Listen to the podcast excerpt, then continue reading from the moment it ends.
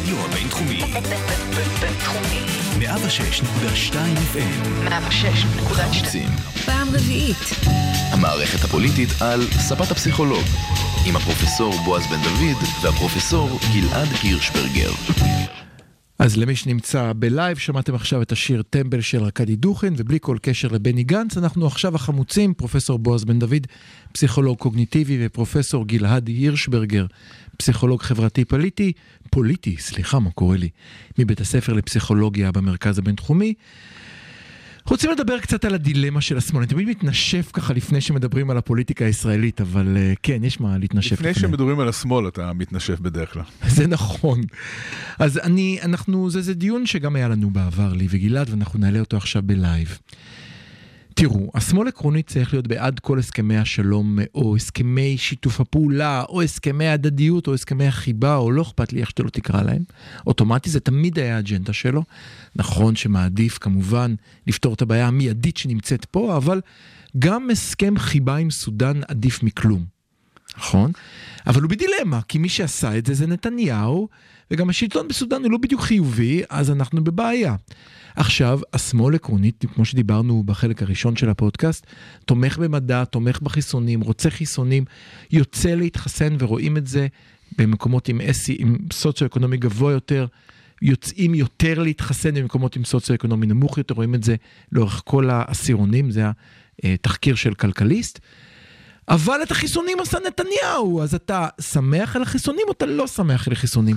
אז אנחנו נמצאים עכשיו בבעיה של אה, מחנה שלם, שהמסר שלו הוא רק לא ביבי, אבל ביבי עשה מה שעקרונית הוא בעד המחנה הזה. אני, איך אני יוצאים מזה? חושב, אה, בועז, שאתה אה, אולי קצת בהדחקה של, אה, חלק, של חלק נוסף מהעניין הזה. יכול להיות. השמאל אמור להיות זה שרוצה לשלב ערבים בפוליטיקה הישראלית, אה, ליצור אה, בריתות פוליטיות עם הערבים.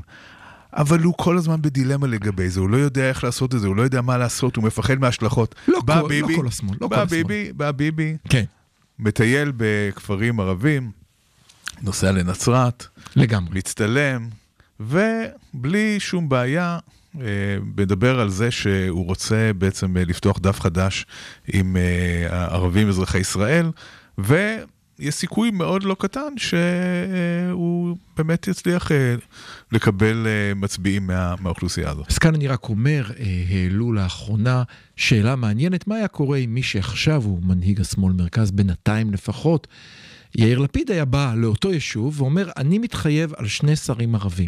לפיד אמר משהו עכשיו בהקשר הזה. הוא אמר שהוא לא. הוא לא פוסל אה, תמיכה מבחוץ של המשותפת. זה לא אותו זה דבר. פעם, זה לא אותו דבר, אבל זה ריאקציה, שוב, אנחנו דיברנו בשבוע שעבר כן. על זה שהשמאל הוא כל הזמן ריאקטיבי לימין. זו דוגמה נוספת לזה שהשמאל הוא ריאקטיבי. הימין הוא זה שנוקט בצעדים. הרבה פעמים צעדים שמביכים, בזמן האחרון צעדים שמביכים לחלוטין את השמאל, והשמאל רק אה, מגיב. הוא כל הזמן במצב תגובתי, ריאקטיבי, ריאקטיבי הוא לא במצב אה, פרואקטיבי. אבל זה קצת הבעיה של תמיד אם אתה נמצא באופוזיציה. זאת אומרת, תמיד לקואליציה יש אפשרות ליזום צעדים, שאתה...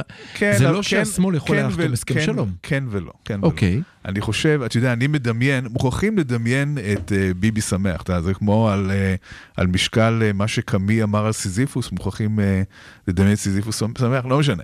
Uh, מוכרחים לדמיין את ביבי שמח בגלל שאני מתאר לעצמי, רק את ביבי יושב וסופק כפיים בהנאה מהדבר המדהים שהוא הצליח ליצור. הוא הצליח ליצור מצב. שבו הוא חותם על הסכמים עם ארבע מדינות שלא היו לנו הסכמים איתם, נכון. והשמאל צועק, למה נתתם להם רובים? השמאל צועק, למה נתתם להם רובים? למה נתתי להם F-35? כן. זאת אומרת, יש כאן היפוך יוצרות מוחלט, שבו השמאל מוחה נגד הסכמי שלום. וזה מה שקורה, השמאל מוחה נגד הסכמי שלום. דבר נוסף, היחסים החדשים בינו לבין האוכלוסייה הערבית. פתאום השמאל אומר, רגע, מה, פה, מו, כן, זאת אומרת, השמאל נמצא במצב שבו הוא מתנגד למשהו שהוא עצמו אמור לתמוך בו. כי בסופו של דבר, מהמם. למרות שהמהלכים של ביבי הם מהלכים ציניים, כן. יש להם משמעות מאוד רבה. זה, אם, אם uh, מצביעים ערבים יצביעו לליכוד, זה אומר שיש יותר השתלבות של ערבים אזרחי ישראל בפוליטיקה הישראלית. ודרך זה אגב- דבר שהשמאל מעוניין בו כעיקרון. כביכול הוא מעוניין בו. נתניהו האזין לנו, האזין לתוכנית שלנו, כי בשבוע שעבר אמרנו בדיוק שהקלף המרכזי של נתניהו הוא להגיד לאוכלוסייה הערבית, אם אתם איתי, אז אתם משתלבים בחברה הישראלית. יומיים אחר כך טופז לוק, שמקשיב לנו כנראה, אהלן אחי, מה נשמע? כתב את המילים האלה בדיוק. הצבעה על הליכוד היא השתלבות אמיתית בחברה הישראלית, רק אנחנו מחזיקים את המפתח. כן. עכשיו, חוץ מזה שזה מה שבפועל קורה, ואי אפשר להתכחש לזה, בפועל מה שקורה זה שממשלת הליכוד הנוכחית חתמה על ארבעה הסכמים עם מדינות המפרץ, עם סודאן. הסכמים לכל דבר, כמו כל הסכם. בכל הסכם יש תן וכך, בכל הסכם היו, היה מכירת נשק. זה כמובן אה, מגוחך לגמרי שחלק מהשמאל עומד ומבקר אה, הסכמים שהוא עצמו היה מתגאה בהם, ושזה בעצם האג'נדה שלו. אותו הדבר לגבי היחסים עם הערבים. זה עוד יותר מעמיד את השמאל במקום שהשמאל לא יודע יותר מה הוא מייצג, הוא לא מבין מה הוא יותר.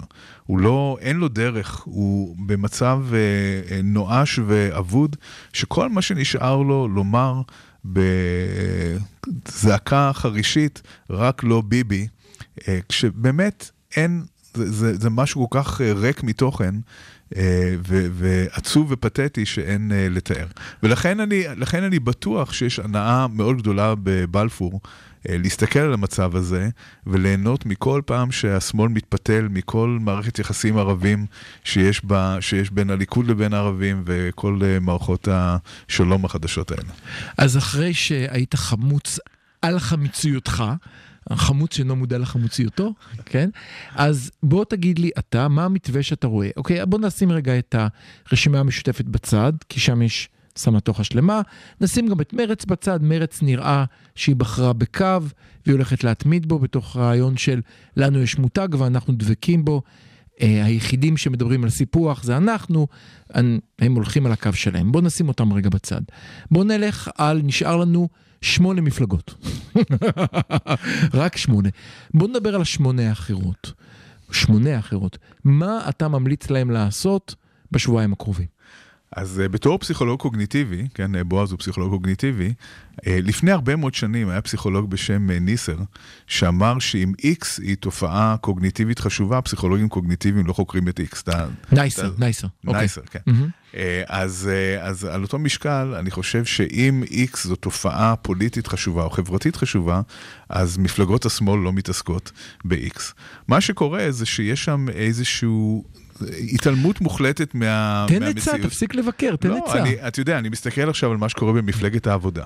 אוקיי. על זה שאחרי מאבק משפטי מאוד ארוך, מרב מיכאלי הצליחה אה, להשיג הישג נכבד מאוד של כן. פריימריז על מפלגה שבקושי קיימת. אולי זה יפיח ומה- בחיים, אפשר עכשיו, לדעת. אני, עכשיו, מרב מיכאלי היא אישה חיובית בסך הכל, יש לה אה, הרבה מעלות, אבל האג'נדה שלה, האג'נדה הזאת של, אה, של אה, זכר ונקבה בכל משפט, באופן שאי אפשר אה, כמעט להקשיב למה שהיא אומרת, זאת אג'נדה קטנה מדי, חלשה מדי, אה, לא, היא לא רלוונטית שלה. מספיק. די. זה כל מה שזוכרים ממרב מיכאלי. אבל זה כבר לא אנשים, נכון. אבל אף אחד לא יכול להקשיב לתוכן כשכל הזמן היא רק מדברת בזכר ונקבה אה, ב- בכל משפט. זה, זה בלתי אפשרי.